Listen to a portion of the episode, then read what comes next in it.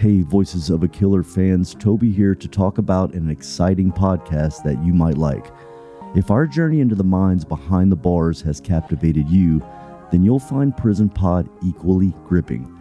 It's a podcast that delves deep into the lives affected by incarceration, offering firsthand stories from those on both sides of the cell. Available on Apple, Spotify, and Amazon, Prison Pod broadens the conversation around the impacts of jail and prison. Search for Prison Pod wherever you get your podcast to listen to the real stories of those living a life defined by bars. In the market for investment worthy bags, watches, and fine jewelry, Rebag is the answer. Rebag is a luxury resale platform where each piece is carefully inspected by experts to ensure quality and authenticity. Use Rebag to buy and sell finds from the world's top brands, including Louis Vuitton, Chanel, and Cartier. Head to Rebag.com and get up to 15% off your first purchase as a member with code REBAGNEW. Shop today at Rebag.com. That's R E B A G.com. And use promo code REBAGNEW for up to 15% off your first purchase as a member. When you're ready to pop the question, the last thing you want to do is second guess the ring. At Bluenile.com, you can design a one of a kind ring with the ease and convenience of shopping online. Choose your diamond and setting. When you find the one, you'll get it delivered right to your door. Go to Bluenile.com and use promo code LISTEN to get $50 off your purchase of $500 or more. That's code LISTEN at Bluenile.com for $50 off your purchase. Bluenile.com code LISTEN. When you make decisions for your company, you look for the no brainers. And if you have a lot of mailing to do, stamps.com is the ultimate no brainer. It streamlines your processes to make your business more efficient, which makes you less busy. Mail checks, invoices, legal documents, and everything you need to keep your business running with stamps.com. Seamlessly connect with every major marketplace and shopping cart. Schedule package pickups and see your cheapest and fastest shipping options from different carriers. With rates up to 89% off USPS and UPS rates. And with the Stamps.com mobile app, you can take care of mailing and shipping wherever you are. Make the same no brainer decision as over 1 million other businesses with Stamps.com. Sign up with Code PROGRAM for a four week trial, plus free postage and a free digital scale. No long term commitments or contracts. That's stamps.com. Code program. Before we begin this podcast, please be advised that the following episode contains language that some listeners may find offensive and inappropriate. The opinions expressed by the host and guests are their own and do not reflect the views of the podcast producers. Listener discretion is advised. What was the date of the wedding supposed to be? It was supposed to be on April 17th of 2010. How was she killed? No, she was shot. She was murdered in the morning. Uh, the time of death was never pinned down directly.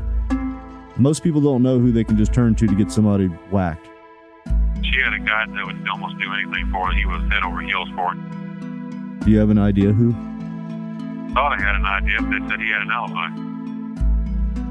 I was crying, just crying, of course. I was just some of it I don't even remember because I just went crazy. They said I went crazy trying to get into the house. So I got if I could go back and change everything, Toby, I would. Man, it's just I feel horrible. You are now listening to the podcast Voices of a Killer. I'm bringing you the stories from the perspective of the people that have taken the life of another human and their current situation thereafter in prison. You will see that although these are the folks that we have been programmed to hate, they all have something in common. They are all humans like us that admit that they made a mistake. Will you forgive them or will you condemn them? They are currently serving time for their murders, and they give us an inside glimpse of what took place when they killed and their feelings on the matter now. Here are the voices of those who have killed.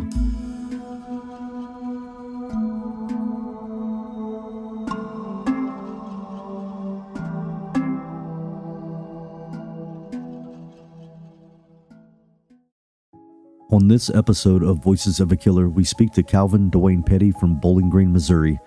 Calvin was involved in a tragic story that reads like a modern day tragedy, finding love, building a family, but haunted by personal demons and infidelities that cast a shadow over his relationships. In a chilling tale of love and betrayal, his fiancee, Sandra Fugate's life was cut short just two days before she was set to walk down the aisle. Once deeply in love and excited to begin a new chapter of life, she became the victim of a crime that shattered her family and community. But how was it that Calvin ended up behind bars? The circumstances surrounding this murder led investigators on a complex journey, sifting through puzzling evidence and navigating conflicting alibis, and eventually, Calvin was betrayed. The betrayal didn't come from a random stranger, it was someone he knew and trusted, and to this day, Calvin maintains his innocence. Join us now as we interview Calvin and explore this complex, dark, and tragic tale on Voices of a Killer. So, Calvin, where are you from? Uh, I was born and raised in Bowling Green, Missouri. Bowling Green, Missouri. Did you uh, grow up there all your life? Yes, I grew. I was I was born there. I, I grew up there until I think I left there in my late teens, early twenties. Did you have a rough upbringing, or how was your childhood?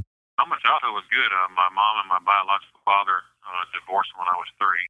Yeah. Uh, so I really didn't, really wasn't close to my biological father. My mom remarried when I was five, and my stepdad to me was my dad. He's the one that was there for me all the time. Of course, he, died when I was 16, which was rough on me. As far as I was concerned, my stepdad was my dad. Yeah, what happened to your dad? He passed away. He had several health problems. He had diabetes. He had several heart attacks. He- actually ended up dying of pneumonia, but it was just from complications from diabetes and all that. He had both of his legs amputated below the knee. Were you Uh, close to him? Oh yes, yes, I was very close. Was that rough on you? Oh yeah, I started drinking when I was 13, which was just kind of here and there. But when after he died, I started drinking pretty heavy. How old were you whenever he died? I was 16. Yeah, that'd probably be a tough time. Yeah. Your mom was already divorced from him? Oh no, she she was with him at the time. That was my stepdad. My my biological father. She divorced him when I was three. Yeah, that's who I was talking about. Your your biological father. Do you have a relationship with him? Oh. Oh no, I knew it, but I mean, I, I I called him by his first name. I never called him Dad. Uh, I called him Gene that's what his name was. Yeah. Uh, it was not it was not a close relationship at all. What did you do after you you grew up, got out of your parents' house? What did you do for a living? I went into the army for a little while, and uh, that was just a time of my life I wish I could forget. I don't I don't talk about it very much. Uh, I mean, I, I mean, I, then I when I got out of that, I I, I, I married. I got with my ex my ex wife Kim. She already had two kids when we got together, and you know I loved them like they was my own. I mean, I still do. We dated for three four years, and then we finally got married in '94.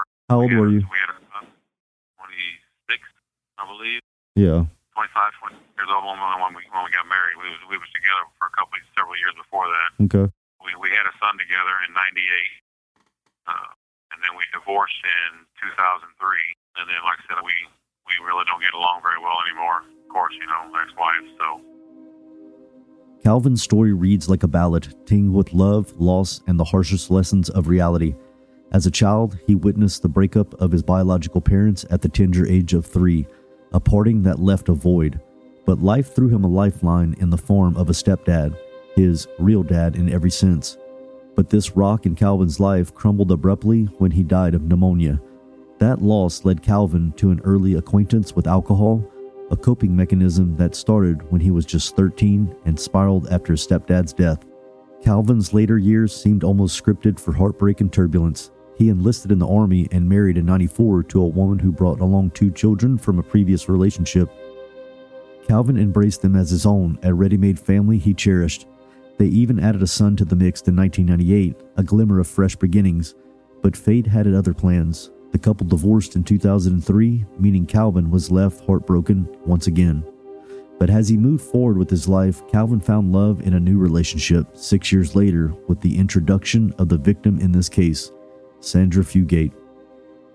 After y'all got a divorce, did you meet Sandra Fugate somewhere? you know, I, I actually met her. It was several years later. I mean, it was in 2009. How did y'all meet? Uh, we worked together. We worked at the same place in Hannibal, General Mills. What kind of work? Uh, it's a food manufacturing facility. How long did it take for y'all to have an attraction for each other? Oh, I mean, it was, uh, we just hooked up a couple times, and then uh, after that, we started dating. I mean, it, it happened pretty quick. We moved in together in 2009, and then in 2010, we planned on getting married.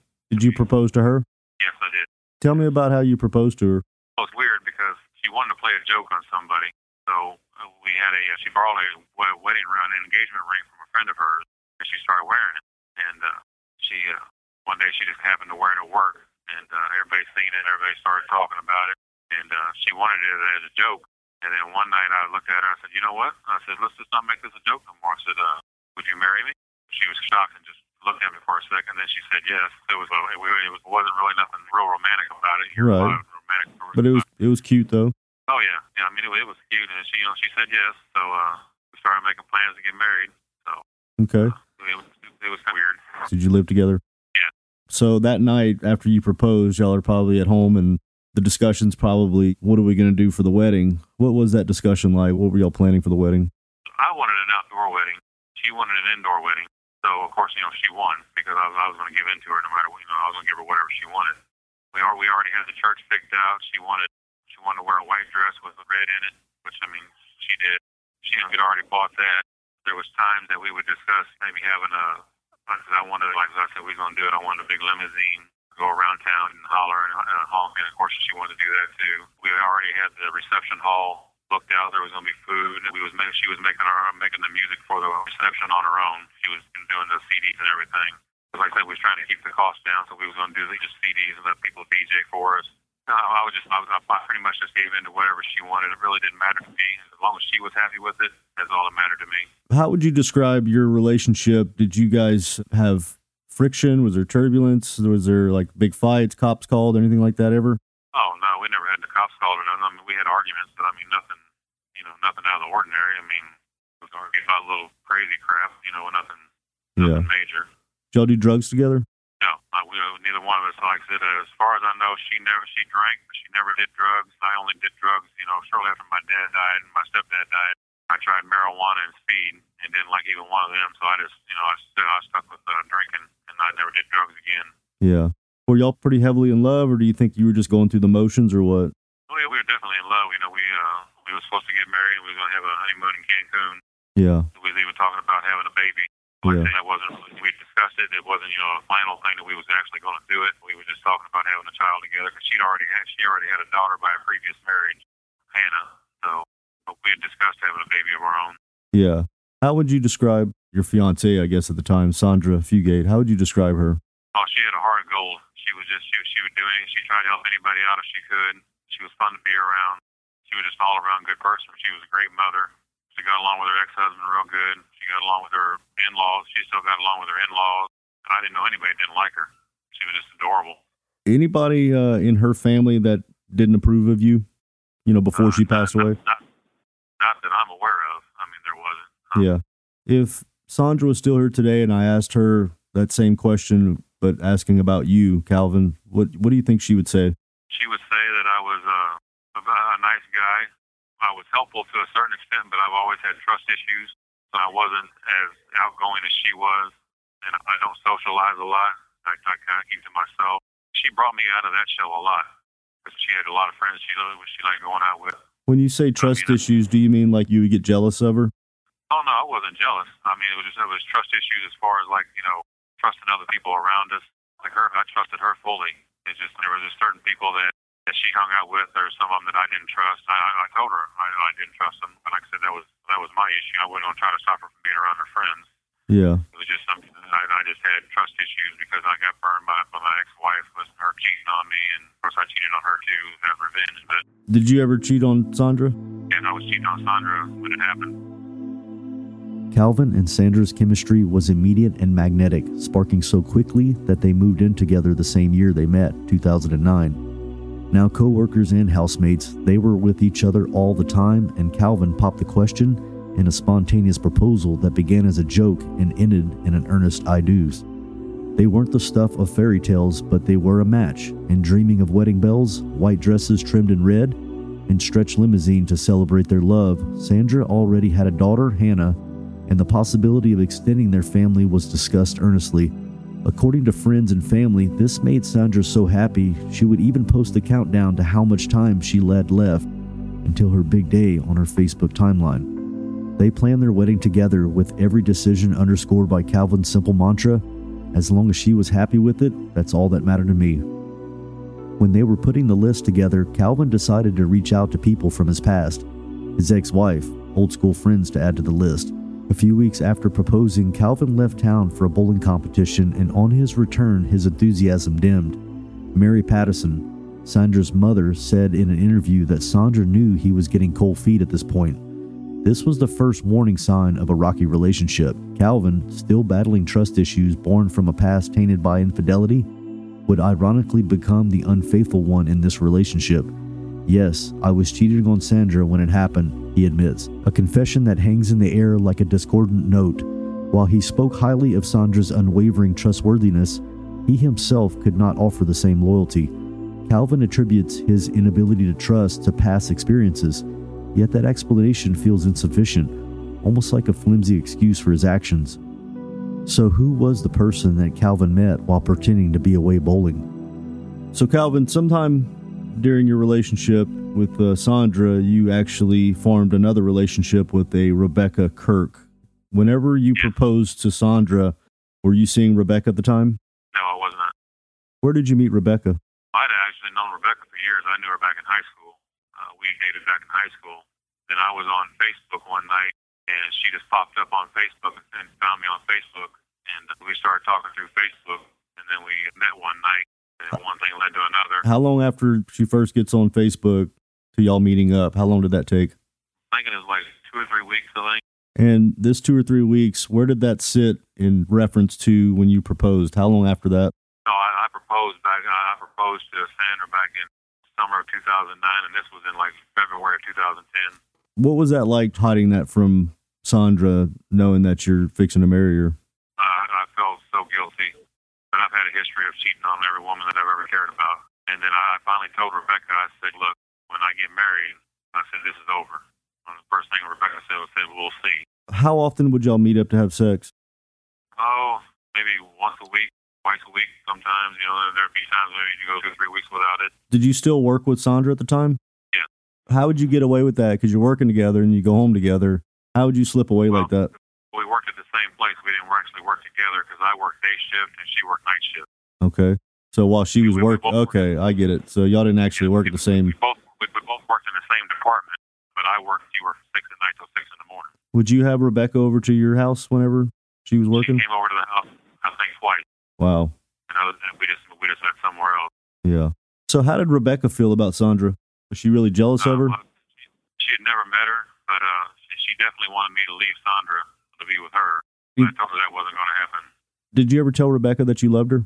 I think I I think I did a couple times. Told her that I loved her, Yeah. but I don't know. I think it was mainly in the heat of the heat of the moment because I was definitely in love with Sandra Yeah. for sure.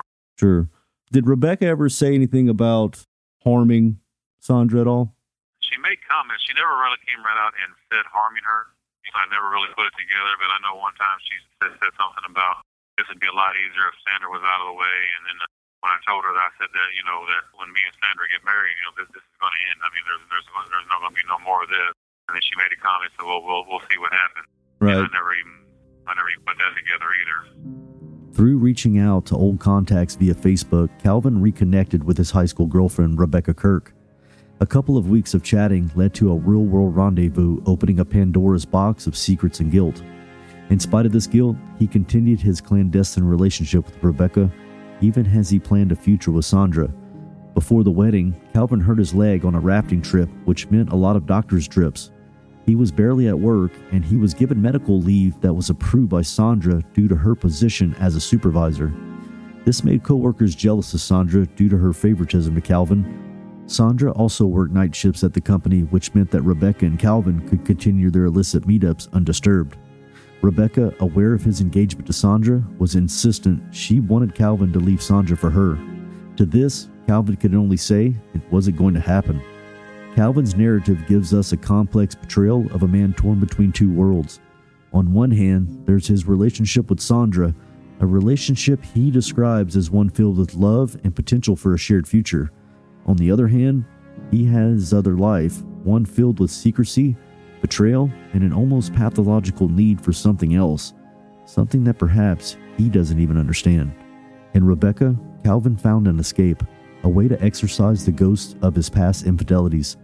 But it was an escape that came at a high cost, and one has to wonder whether Calvin was perhaps subconsciously seeking a way out of this commitment he was about to make with Sandra. One comment loomed large in his mind. Rebecca mentioned how things would be a lot easier if Sandra was out of the way, and it was this comment that would come back to haunt him sooner than he could imagine. You never said anything like this better not be you, or did, are you up to this, or what's going on, or you just left that out of there? At the time, I wasn't even thinking that. I mean, I was just, the only thing I was thinking about at the time was trying to get back to the house. That and more after the break. What was the date of the wedding supposed to be? It was supposed to be on April 17th of 2010. Y'all had planned that date together? Yeah. So, the beginning of April, you and Rebecca are still seeing each other as much as possible? I don't know if it was as much as possible. And like I said, it was still, I mean, probably once a week maybe. Yeah. Uh, it wasn't as frequent because I was doing stuff with, with the wedding and stuff. Yeah. Instead of taking days off, I was with her a lot. And then you said that the day that Sandra was murdered, you had a doctor's appointment? Yes, I had a doctor's appointment in Columbia, which is like 90, about approximately like 9,500 miles away from Hannibal. What time was your doctor's appointment? It was at, uh, I believe, 11 a.m., I believe. What time of day was Sandra murdered?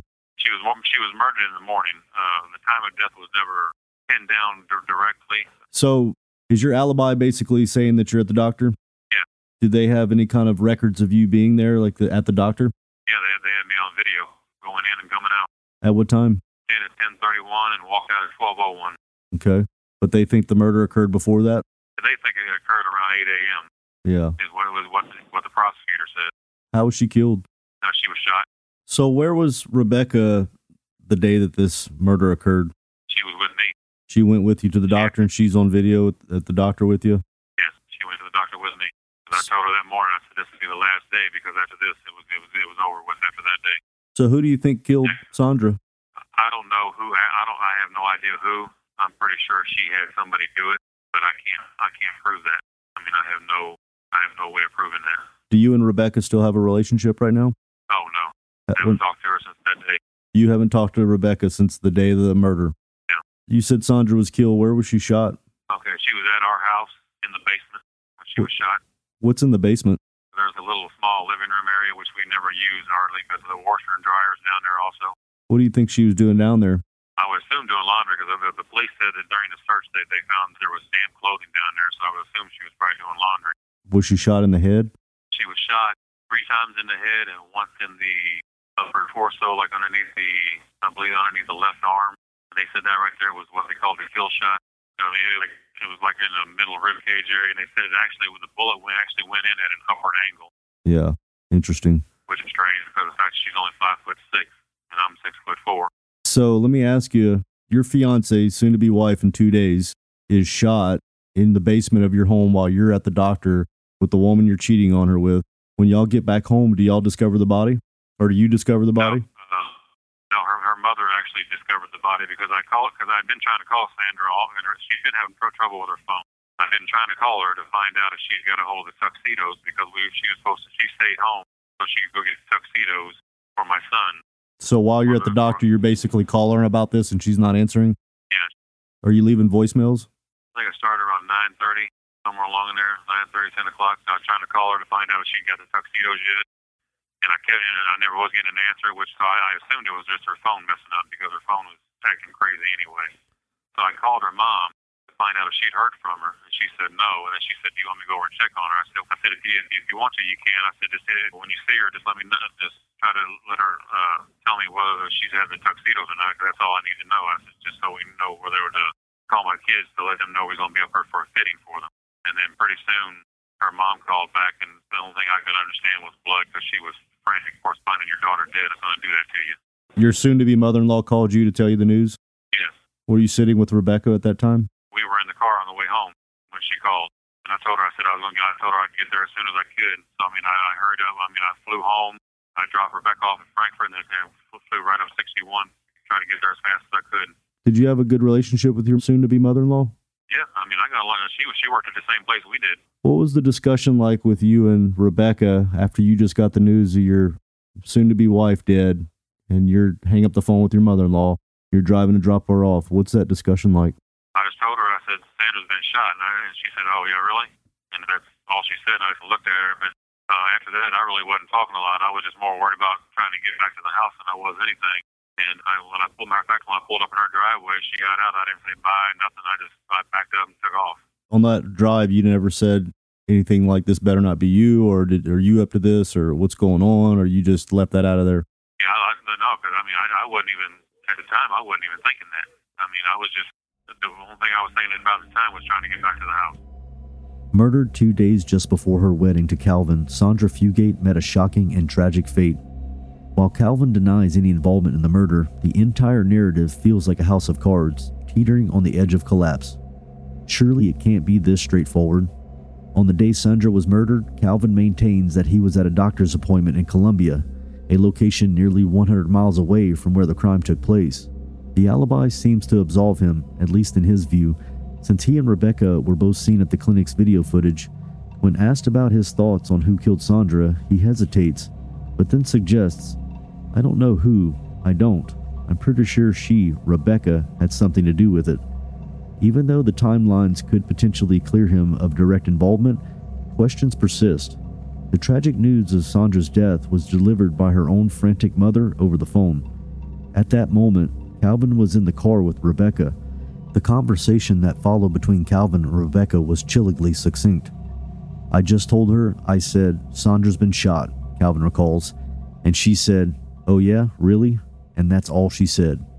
Calvin's account paints a complex and troubling picture. On one hand, he seems to be building a case against Rebecca, subtly suggesting that she might have had a role in Sandra's murder. He distanced himself from Rebecca, emphasizing he hasn't talked to her since that gruesome day. On the other hand, his own actions, his infidelity, his deception, and his inability to provide a straightforward alibi leaves room for doubt. I wanted to know how he reacted when he eventually arrived at the crime scene. So, you drop her off, you get back to the house. Is there police there yet? Oh yeah, there, there's police. I believe there was a several police officers. I believe, and I don't think there was an ambulance there. I think the ambulance had already left. I don't remember seeing an ambulance. What, what's your soon-to-be mother-in-law doing? Is she being talked to by the police? Is she yeah, being she consoled? Was, she was sitting in the front seat of her car on the passenger side, and there was a police officer sitting there talking to her. So I just went, I just went up to her and grabbed her and hugged her, and she said they won't let, she said they won't let us live, and they won't let nobody in the house. So that's when I tried to get into the house because I just wanted to see Sandra. And of course, they stopped me because it's a crime scene. They're not going to let me in there. But I was only I wanted. I just wanted to see Sandra. Were you pretty upset? Oh yeah. You know, I was crying. I was crying, of course. I was just some of it I don't even remember because I just went crazy. They said I went crazy trying to get into the house. And so, how long did y'all stay at the house with the police all there? Did y'all just wait outside the entire time till they, you know, did all the crime scene stuff, or did somebody approach you and say, "Hey, let's go have a talk"? Walk me through that. I was sitting there. Of course, I tried to get into the house several times. Then they, then I sat down beside a vehicle. I'm not even sure which vehicle it was. And then one of the police officers come up to me. They wanted to do a GSI gunshot residue test, so they did that. And then I was in another officer took me across the street into the neighbors across the street in the neighbor's driveway and was taking my statement. How did the gunshot residue test come out? It was negative. Okay, so he took you across the street, and what happened? He just took my statement about where I'd been and what was I was doing that morning. And did he ask if anybody was with you? Did you say that Rebecca was with you? No, I just kept it short and sweet. I mean, I was just, you know, all right. he asked me what I was doing that morning. I told him I, I got up around seven or so to get ready to go to the doctor. Made sure Hannah left for school, and then I left for the doctor's appointment. Whenever this detective was interviewing you, do you feel like he was suspicious of you, the way he was looking and interacting with you? I don't really recall. I mean, I, I don't, I don't think so. Like I said, a lot, a lot of that was kind of a blur. I mean, at the time, I really didn't think nothing of it. I mean, I, he didn't. He was just kind of sure because this early in the stage, literally the mom, you, everybody's a suspect until they can rule everybody out. So, yeah. with that being said, detective finishes questioning you. Where do you go after this? Do you stick around to see how everything turns out? When do you actually leave? I stayed there for a little while, and then uh, they said something about trying to get me down to the police station. So a friend of mine, Ed, we got in his truck, and he took me down to the to the police station. And then uh, I believe that's when I was interviewed by the actual detectives. The other, the other the one that, that, that at the crime scene, it was it was a police officer that took my statement, not a detective. Okay. Then we went to the police station, uh, and actually, I think the reason they got me out of there then because that's when they was, they was getting ready to bring the body out, and they didn't want me there when that happened. According to court documents, four shell casings were found on the floor of the basement of Sandra and Calvin's house. Sandra was shot twice in the head and twice in the chest with a 22 rifle, which suggested the result of a break in gone wrong. However, the rest of the house was undisturbed, which suggested that the break in was not real. Investigators tested everyone for evidence of gunpowder residue, including Sandra's mom, Sandra's ex, and Calvin. Sandra's mom explained she was watching her grandkids, and Sandra's ex claims he was at work, while Calvin gave his alibi about being at the doctor's. Each seemed like a good alibi, but each needed to be closely examined to find the truth. So, what was it like at the police station? The detectives like sit you down and really corner you and ask you a bunch of questions? I actually I had a panic attack at the police station. So they took me to the hospital. Before I was questioned, they took me to the hospital, and then they got me calmed down at the hospital. And I went back to the police station. Did they give you any drugs at the hospital? Yes, I, I don't know what they gave me. I know they gave me something to calm me down. Was it a shot? If you thought the only way to get a more defined jawline with natural looking results was through surgery, think again. Juvederm Volux XC is a non surgical injectable gel filler that improves moderate to severe loss of jawline definition and can help you achieve natural looking results with little downtime. Even better, this improved definition lasts up to one year with optimal treatment. No maintenance required. Improve jawline definition for a smooth, sculpted look with Juvederm Volux XC. For important safety information and to find a licensed specialist, visit juvederm.com. That's J U V E D E R M.com. Not for people with severe allergic reactions, allergies to lidocaine, or the proteins used in Juvederm. Common side effects include injection site redness, swelling, pain, tenderness, firmness, lumps, bumps, bruising, discoloration, or itching. There's a risk of unintentional injection into a blood vessel, which can cause vision abnormalities, blindness, stroke, temporary scabs, or scarring. Talk to a licensed specialist to find out if it's right for you. Hey, I'm Ryan Reynolds. At Mint Mobile, we like to do the opposite of what Big Wireless does. They charge you a lot, we charge you a little. So naturally, when they announced they'd be raising their prices due to inflation, we decided to deflate our prices due to not hating you. That's right. We're cutting the price of Mint Unlimited from $30 a month to just $15 a month. Give it a try at mintmobile.com slash switch. $45 upfront for three months plus taxes and fees. Promote for new customers for limited time. Unlimited more than 40 gigabytes per month. Slows. Full terms at mintmobile.com. Yeah, I believe so. From there, you went to the talk to the detective. Yes. Did you feel like you were And then they- intoxicated? I don't know if I was intoxicated. I, I was. Uh, I mean, I felt good. I mean, but I don't know that I was actually intoxicated. So, what was it like being interviewed? Did they? Do you feel like now that when they were interviewing you, they were ready to place the blame? It seemed like maybe a little bit they were, but I'm in a situation like that, I mean, I was expecting it because my my fiance just got murdered in our house, so I know I'm going to be the number one suspect right off the get go. Who else are they going to look at? They're always going to look at the, the, the closest person to you, and Sure. I, I was it. So, at the time that they're interviewing you now at the police station, do they know about Rebecca yet? No, they do not. Okay, so tell me a little bit about the interview. What they they just wanted to know where you were and how things were with you and Sandra. Yeah, they would just ask us some basic questions and ask me, you know, what about the events of the day. Of course, I told them I got ready. But I got up around seven, got ready, go to the doctor, made sure Hannah got off to school. Then I left for then I and then Sandra was laying on the couch, and then I kissed her goodbye, and I left. That was the last time I seen her alive. So, how long did that interview with the officers take, the detectives? It wasn't very long, probably about a half hour, forty five minutes maybe. Yeah, that's not very long. Where did you go once you left there? They just say, "Hey, we're going to keep in touch." And where'd you go? I went to my because they, they, nobody wanted me because I said I wasn't I wasn't gonna go back to the house not after what happened there. Did you call Rebecca yet? No. Okay. So you go to your cousin's. What happens then? I went there. They got a spare bedroom ready for me. They just tried to get me to go to sleep. And I mean, I think I slept maybe an hour the whole night. And I actually, in the middle of the night, went in the living room and I was just sitting in the, in the recliner. When my cousin got up the next morning, he asked me how much sleep I got, and I said maybe an hour. During formal questioning with the police, Calvin collapsed. Consumed with grief, or perhaps guilt, he had a panic attack at the police station and was taken to a hospital. Doctors even prevented investigators from questioning him while he was there. Several hours later, Calvin was released from the hospital and could finally speak to detectives. They asked him who would have wanted to harm her. Could it have been one of her jealous coworkers?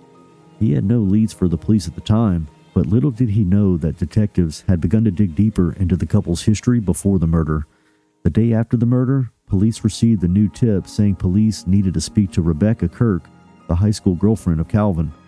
According to police documents, she was interrogated by detectives, at first denying everything. The more she talked, the more she stumbled, and soon investigators found she was hiding something. Finally, she broke down and confessed that her and Calvin had been having an affair about the same time that Sandra and Calvin had gotten engaged. She said Calvin told her that he had shot Sandra and told Rebecca to get rid of the gun for him. Rebecca still had the case for the gun, and Calvin's fingerprints were all over it. At this point in time, when you're at your cousin's house, what is going through your head on who you think would have done this? Because that's a pretty crazy act to, for somebody to go into someone else's house and, and gun them down so personally with multiple shots to the head, the body. Yeah. What are, what are you thinking at this point as to wow, somebody really came into my home and did this to my soon-to-be wife? Yeah, at that moment in time, that, that's when I kind of started thinking about Rebecca. But, but the, the only thing that was keeping me from, from thinking about Rebecca was the fact that I knew she was with me. So the first thing I thought was it couldn't have been her because she was with me. I didn't think about the whole thing about her having somebody do it till much later. So, Calvin, right now, you're sitting in prison for the murder of Sandra Fugate, and there are such thing as people that are innocent that are put in prison. Why would you meet that criteria? Well, there's, there's so many things that don't add the, the, coroner arrived at the crime scene at around 2:40 p.m. And according to her coroner's report, she said rigor mortis was just beginning at 2:40 p.m. And rigor mortis usually kicks in about two to four hours after death. Of course, a lot of that depends on the temperature. And that day, I think it was in the 70s. It wasn't that bad of a day. But if you take two, the two to four hours off of the 2:40, you're talking between 10:40 and 12:40 that day, from 10:40 a.m. to 12:40 p.m. And that whole time, I'm on video, 90, uh, 95, 100 miles away in Columbia. And then she actually had a, a, an interview with a reporter from the Quincy Herald Whig, and she told him, because I got a copy of the, the newspaper article, that she said the time of death was approximately one hour before police and emergency personnel were called to the scene. And that call was made at 11:47 a.m. So an hour before that makes it about 10:45 a.m. I walk into the doctor's office at 10:31 in Columbia, about 100 miles away. There's no way it was me. But when the coroner, when she testified at trial, she said that she had no opinion on time of death after she'd already told this reporter this. And I brought it up to my lawyer about contacting this reporter, getting him to testify, and he never even talked to him. Never. Did you have a public witness. defender? Yes, I did. So, what did the prosecutor say that you did? What evidence do they have?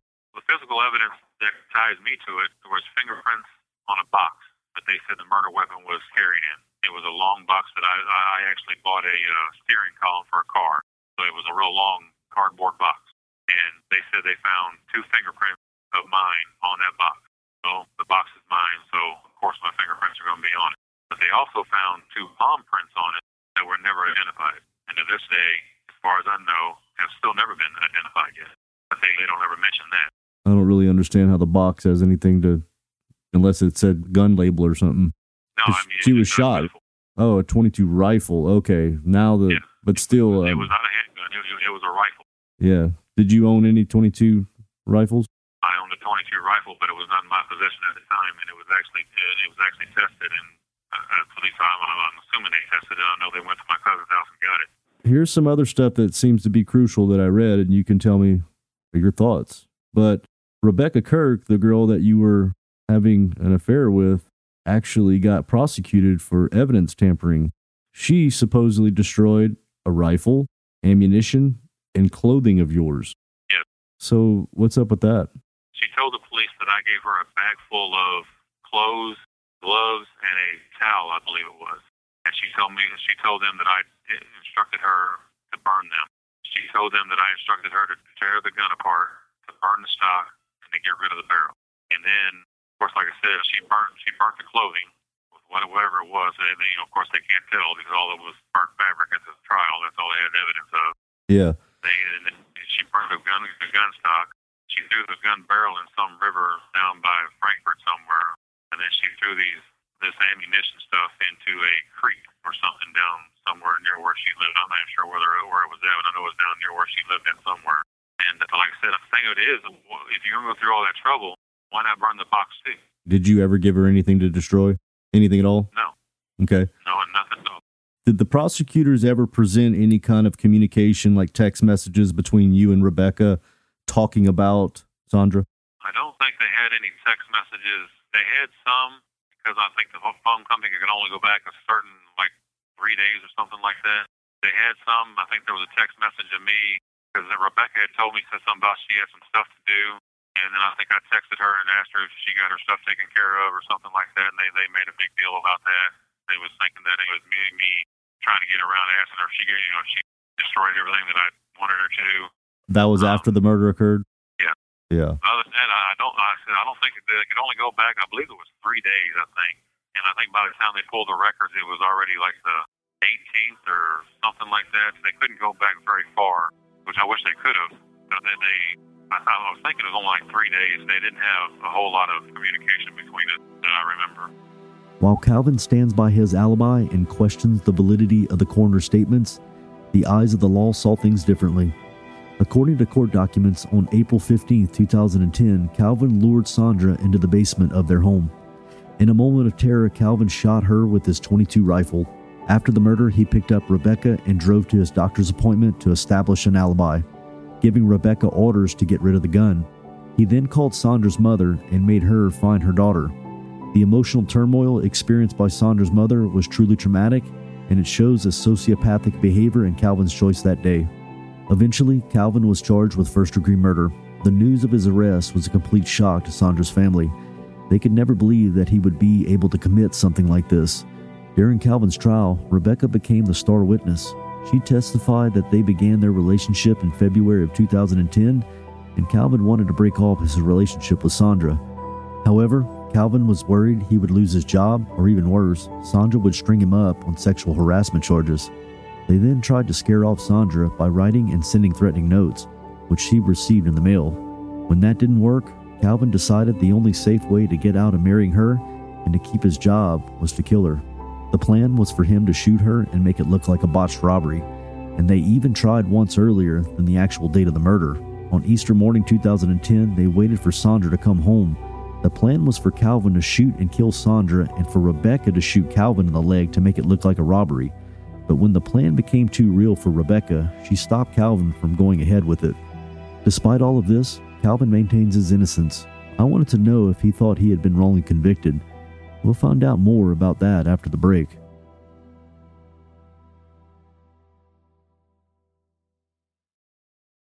A lot of stuff does point to you. And do you think that there's enough for you to be charged, or you think they just got it completely wrong? I just think they got it completely wrong. Of course, like I said, I'm gonna be biased about it because I'm the one that's in here. Sure. And I'll always admit there's definitely people out there that are wrongly convicted. I think that there's not like hardcore evidence on you, but I think you could see that there are a lot of stuff that points to you, especially with Rebecca being involved. Like, did she take the stand against you? Yes, she did. Did she say that you killed her? She, she told them that I told her that I did it. So Rebecca even said that you told her that you had killed your own wife or your own future wife. Yeah. And I'm assuming that you didn't tell Rebecca that. No. Why would Rebecca say that? because she she was vindictive. That's the only thing I can come up with. Because for one thing, if if I were going to do something like that, the last thing I want to do is tell anybody. 'Cause that, that that's the worst thing you can do. If you're ever going to do something like that, you, I mean, Sure. you can't tell anybody. Sure. I mean, you know that that's that's just crazy. But unless you're doing it with some, you know, and it's, you know, involved with somebody else like Rebecca, then people usually do kind of inform and they talk about it and stuff. But, Yeah. um, See, me, I already have trust issues. I mean, there was no way I would ever trust anybody with something like that. did you go to a jury trial? Yes, I did. So there's 12 people on the jury. And what does that feel like to know that they're your peers? They're the people that in your community that basically heard everything out and decided that, yes, you, you killed someone. I can't blame them because they can only go by what was presented. You know, there there was semen found on the body, and that evidence was never collected. So if you can't, if, you, if they don't collect it, you can't test it, and it wouldn't have been mine. They actually found four hairs in Sandra's hand that was never compared to my DNA. There, there's two pieces of evidence right there that are huge. One of them was never collected. The other one was never even compared to my DNA. The state didn't do it. My own attorney didn't do it. And I wanted it tested. I told my attorney, I want that compared to my DNA. Have you exhausted all your appeals? No, I have one appeal left, and it's a state habeas corpus. How do you feel about that?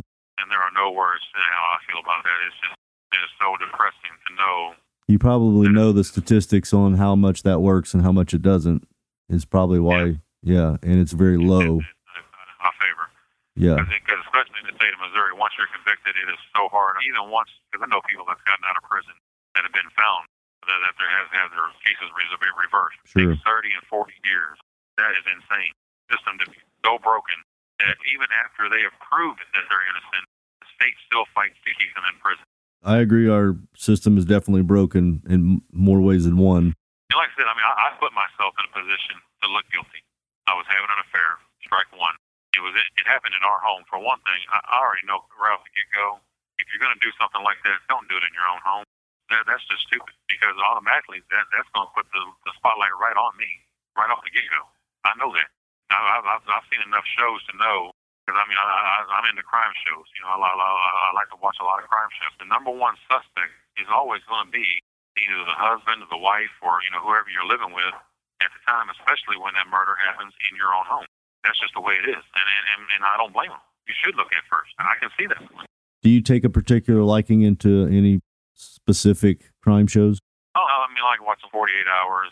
I like watching Dateline. It shows up cases in the past and stuff like that. And I've always I watch those as well, and I could I can ask you this. You'll probably understand. A lot of times, there's same scenarios as as you, where the husband is blamed.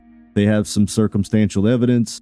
He gets convicted, and he too says, "No, I'm innocent." Do you ever watch those shows and say, "I believe he is innocent," or "Nah, he just seems guilty"? I've been on both sides of the fence. I've seen some of them shows to where some of the things they say that it just doesn't add up, and there's other things that just makes me think, yeah, he did do it. It's interesting that Calvin mentions his love of crime shows. In fact, the story was featured in a Discovery Channel show called Happily Never After. If you're interested in viewing the show, there is a link to it in the show notes below this episode. It's also interesting that he said he's seen enough of these shows to know the rules of the game. The spouse is almost always the first suspect, especially when the crime occurs in the home. The evidence that Calvin mentions is intriguing and paints a picture of a judicial system that might have failed him, or at least failed to be thorough as one would hope. According to him, semen found on Sandra's body was never collected for analysis, and hairs discovered in her hand were never compared to his DNA. These potentially key pieces of evidence were not considered, raising questions about the integrity of the investigation. While Calvin remained steadfast in his denial, pointing fingers at Rebecca, it's interesting to note that Rebecca was convicted of evidence tampering. Despite being with Calvin at the time of the murder, her own testimony claiming that Calvin had admitted to the crime was one of the aspects that cast suspicion on him. During Rebecca's trial, she insisted that she deeply regretted the choices she made and blamed it on being blinded by love. She was eventually sentenced to four years in prison. One of the most intriguing elements I would like to explore further is Calvin's relationship with Sandra's mother. Given that she was the one to discover Sandra's body and break the devastating news to Calvin, their dynamic is undoubtedly fraught with tension and emotion. It begs the question what would Calvin say to her and the rest of Sandra's family if given the chance? Would he continue to maintain his innocence or offer some form of closure, a plea for understanding, or even an apology for the circumstances, however innocent he claims to be? So you said that whenever you got to the house where Sandra's body was, you gave your mother-in-law a hug. How's that relationship now? No, she hasn't spoken to me since then. Does she think you did it? No, but not, not, not since the police had, you know, told her about all about the affair and all, you know, since they arrested me. Have you ever gotten any kind of hate mail? No, no, not in here. I haven't. No, I've never mm. received anything like that. There was some threatening letters that I got when I was before the murder, but I don't even know if that really had anything to do with it or not. It was brought up during the trial. Would it be against DOC policy for you to reach out to the mother-in-law? I think there's rules about reaching out to The victims, that, that yeah, that- the victim's family, the yeah. the victim families. There, there are rules against that. I mean, you have to, you can do it, but you have to be able to like contact. I think, the, I guess the warden or the front of the administration, write a letter, and then they, I guess they will contact them to see if they even want the letter sent to them or anything, something like that. I, I'm, I've really never checked into it. But I know there's some kind of rules again that, that it can be done, but there's Yeah, so have to be done. You need to get it done. yeah, so if your future almost mother-in-law, however you want to put it, was listening to this, what would you want to tell her? and I am very sorry for what happened to Sandra. She, she had a little nine-year-old daughter. I would never do anything to take a mother away from her child ever. Sandra was a, uh, she was a good woman, and I feel responsible for it because I had the affair that I believe caused it, and I had the affair that caused Sandra her life. You think Rebecca knew someone to be able to get that done for her? I am almost 100% positive. Do I you, just don't know who. I wish I did. do you have an idea who? I thought I had an idea, but they said he had an alibi. Most people don't know who they can just turn to to get somebody whacked, but you know what I mean. It's it's pretty. But she, she had a guy that would almost do anything for her. He was he was head over heels for her, and his name was Alan Epperson, I believe. I believe was his name. But from what I understand, I believe they said he had a, a uh, an alibi. It's interesting that Calvin mentions the possibility of Rebecca paying someone to kill Sandra. While his accusations are complete speculation, there was one other individual investigated as part of this case Roger Boyle, a man that Sandra was flirting with before she met Calvin. Sandra let him know that she had to end things when she met Calvin, and in response, Roger proposed to her. Sandra told him to leave her alone, but he kept on trying to get in contact with her. Could he have been the one who tried to rip Sandy away from Calvin? Roger was questioned by police, but was found to be working during the time of the murder, an alibi that was confirmed by his co-workers. Calvin was sentenced to life in prison without parole for killing his fiancée. His perception of this was that he had no voice or no ability to stop this wedding, but he could have done this. In some strange way, he decided to kill her to get his freedom. A very tragic ending. On April 20th, 2010, Sandra was buried in her hometown of Hannibal, Missouri. Sandra will forever be remembered as full of life, and part of her will always live on in her daughter, Hannah. Sandra's family and friends surround her with protection and will always remind her how much of a good mom she was. Before we said goodbye, I wanted to know how he was dealing with his life sentence, and considering his stance on his innocence, I wanted to know if Calvin had anything to say to the one person who could exonerate him, Rebecca Kirk. You got life without parole? Yeah. How do you feel about the fact that you're going to die in prison? I hate it. I got kids out there, I got grandkids out there. They took my life away from me. I, I I wasn't able to watch my kids grow up. I'm not able to watch my grandkids grow up. Of course, my, the two older ones, my stepkids, they, were already pretty much grown when this happened. My my youngest son, the one that me and my ex-wife had together, he was only 11 at the time, and it just it, it's bad all the way around for everybody involved. They lost their daughter, their mother. I mean, her daughter lost her mother. Yeah. Uh, she had sisters. It's just, man, my God, if I could go back and change everything, To- Toby, I would, man. It's just, I feel horrible. I had an affair that cost a woman her life, and I absolutely feel horrible about that. But in the same breath, there there is a difference between being an adulterer and a murderer. I have never in my life ever thought about murdering somebody. That is a huge thing to do. You are taking away something that can never, ever be brought back. So after this habeas is done and the probability of it just not going through, how are you going to resolve yourself to the rest of your life in prison? I'm just going to have to deal with it best I can until something comes out that exonerates me, or I'm just going to have to make the best of whatever situation I'm in. And how is that situation now for you in there? It's, I guess, as far as prison goes, it's all right. I got a job. I make over a hundred dollars a month, which I mean ain't nothing Sure. for, for people out on the street to hear that. Yeah, I understand. But in here, hundred dollars a month stops me from having to ask my family or what, what family I talk to or what few friends I have out there that are on my side. It stops me from having to ask, ask them for money. And Yeah. that's the one thing I don't want to do is be a burden on somebody on the outside. Yeah, So I have a job. I take care of myself the best I can. sure. So how would you feel if you saw your story on the ID channel, Discovery or whatever? I guess it would be. It, it can work both ways. It can be good and bad. It just depends on what light they put you in. Because I know they can edit it to where they can make it look any way they want. I know that. I know they can do that with shows. I'm not stupid. Sure. They can edit it the way they want. But I guess the publicity would be good in some extent because it might it might help me get a, an attorney or maybe somebody might say, oh, that, that doesn't sound right. Or Sure. some people may say, may say think the same thing. Yeah, I think you did do it. There's Right. so many people on both sides of the fence. Yeah. Do you feel like you stay pretty safe in there in prison? Oh yeah, I don't, I don't have any problems with anybody. I sound pretty good sized fellow, so don't, no, nobody messes with me. And then of course I treat everybody with respect. How big are you? Been in prison. I'm six foot four and 310 pounds. Yeah. And you, you know that, but it's all about respect. As long as you respect people and you stay debt free, you, know, you don't want to be going million trying to get in debt with anybody because that, that that causes lot. I don't I don't get in debt with nobody. Sure. I, I make my own way, and that's it. Yeah. I I don't borrow from nobody. I don't don't say, hey, can I get this until store day? Well, I, I may do that occasionally on boxer kicks or something, but I give it right back to them. Right, I right. give it right back to them right away. Because I'm not in I'm not into drugs. I don't have to worry about that in here. I don't mess around with nothing illegal in here. I just I do what I gotta do. I stay to myself most of the time. And when I when I talk to people, I'm I'm respectful. Yeah. If Rebecca Kirk heard this podcast, what would you want to tell her if you could tell her? Uh, I would tell her to tell the truth, but she ain't gonna do that because then they're gonna put her right back in here again if they didn't make a deal with her, which I'm pretty sure that probably happened too. But I would just tell her, you know, I hope she's happy with what the way way everything's turned out. That you know, she knows the truth. I know the truth. I know I didn't do it. And bottom line, when it comes down to it, that, that's the reason I am perfectly at peace with wherever I'm at because I know I didn't do it. If I had to spend the rest of my life in prison, then so be it. But I know I'm in here for a crime I did not commit. Yeah. And there is nothing that will ever get.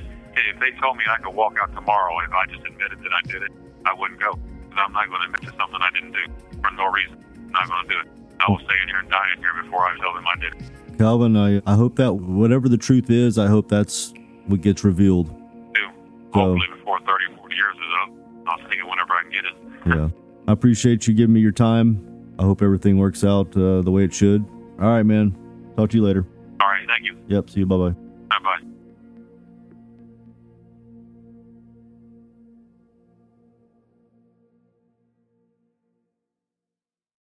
On the next episode of Voices of a Killer. So, did the prosecutors try to claim that you like snuck more drugs into a system some kind of way? Hey, they acted like that I came up behind him with a loaded syringe and stuck him in the neck. That is what they acted like. To me, I consider him as a friend, and I believe he considered me as a friend too. It was more than just him paying for sex. Was it a pimp? It was a woman, but you could call her something like that. What was a method that you would use to usually rob them? Whenever you're a drug addict, you will do literally whatever you have to do to make sure you have your next fix. That's a wrap on this episode of Voices of a Killer. I want to thank Calvin for sharing his story with us today. His ability to be open and honest is what makes this podcast so special. If you would like to listen to the raw recordings of these interviews, you can visit patreon.com slash voices of a killer. By becoming a patron, you can access not only this, but hours of bonus recordings, correspondence, and you can contribute to the way the show is produced. A big shout out to Sonic Futures, who handled the production, audio editing, music licensing, and promotion of this podcast. If you want to hear more episodes like this one, make sure to visit our website at voicesofakiller.com. There you can find previous episodes, transcripts, and additional information about the podcast. Lastly, if you enjoyed this episode, please consider leaving us a review on Spotify, Apple Podcasts, or wherever you get your podcasts. Your feedback helps us improve and reach new listeners. Thank you for your support, and we can't wait to share more stories with you in the future. Thank you for tuning in. I'm your host, Toby, and we'll see you next time on Voices of a Killer.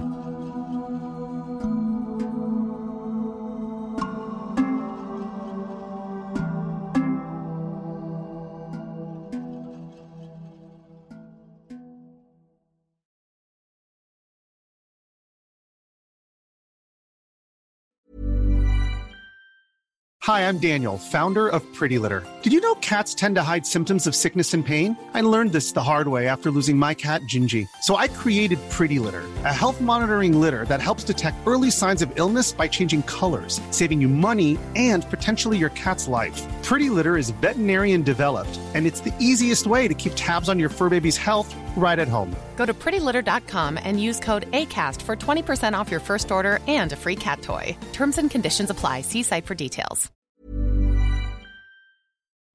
Hey listeners, Toby here. We have a special announcement just for you. Voices of a Killer is launching its very own Patreon page, an exclusive platform that allows you to dive even deeper into the darkest corners of these gripping tales. By becoming a patron, you'll gain access to a wealth of exciting bonus content and behind the scenes exclusives that will keep you on the edge of your seat. Picture this at our lowest tier, you can have access to further content with exclusive letters, photos, and correspondence that have never been seen by the public before. At our producer tier, you will have the opportunity to engage with the team, participate in Q&A polls, and receive updates on upcoming episodes and developments. This tier is perfect for those who have a keen interest in the production process and want to be a part of shaping the show's future. You'll also have your name read at the end of our latest episodes. How cool. At the next tier, you'll have all this and the opportunity to join in our once in a month video chat Q&A session with me, the host, and our production team, allowing you to engage directly with the creators and further satisfy your curiosity. And for our premium tier, you'll have all this and the ability to listen to exclusive unedited raw interviews to really hear the true voices of our podcast. So if you're ready to unlock a world of extra content, head over to patreon.com slash voices of a killer now and choose the tier that best suits your craving for true crime. Your support will not only fuel our passion for storytelling, but also enable us to bring you even more thrilling narratives and the voices that are waiting to be heard on Voices of a Killer.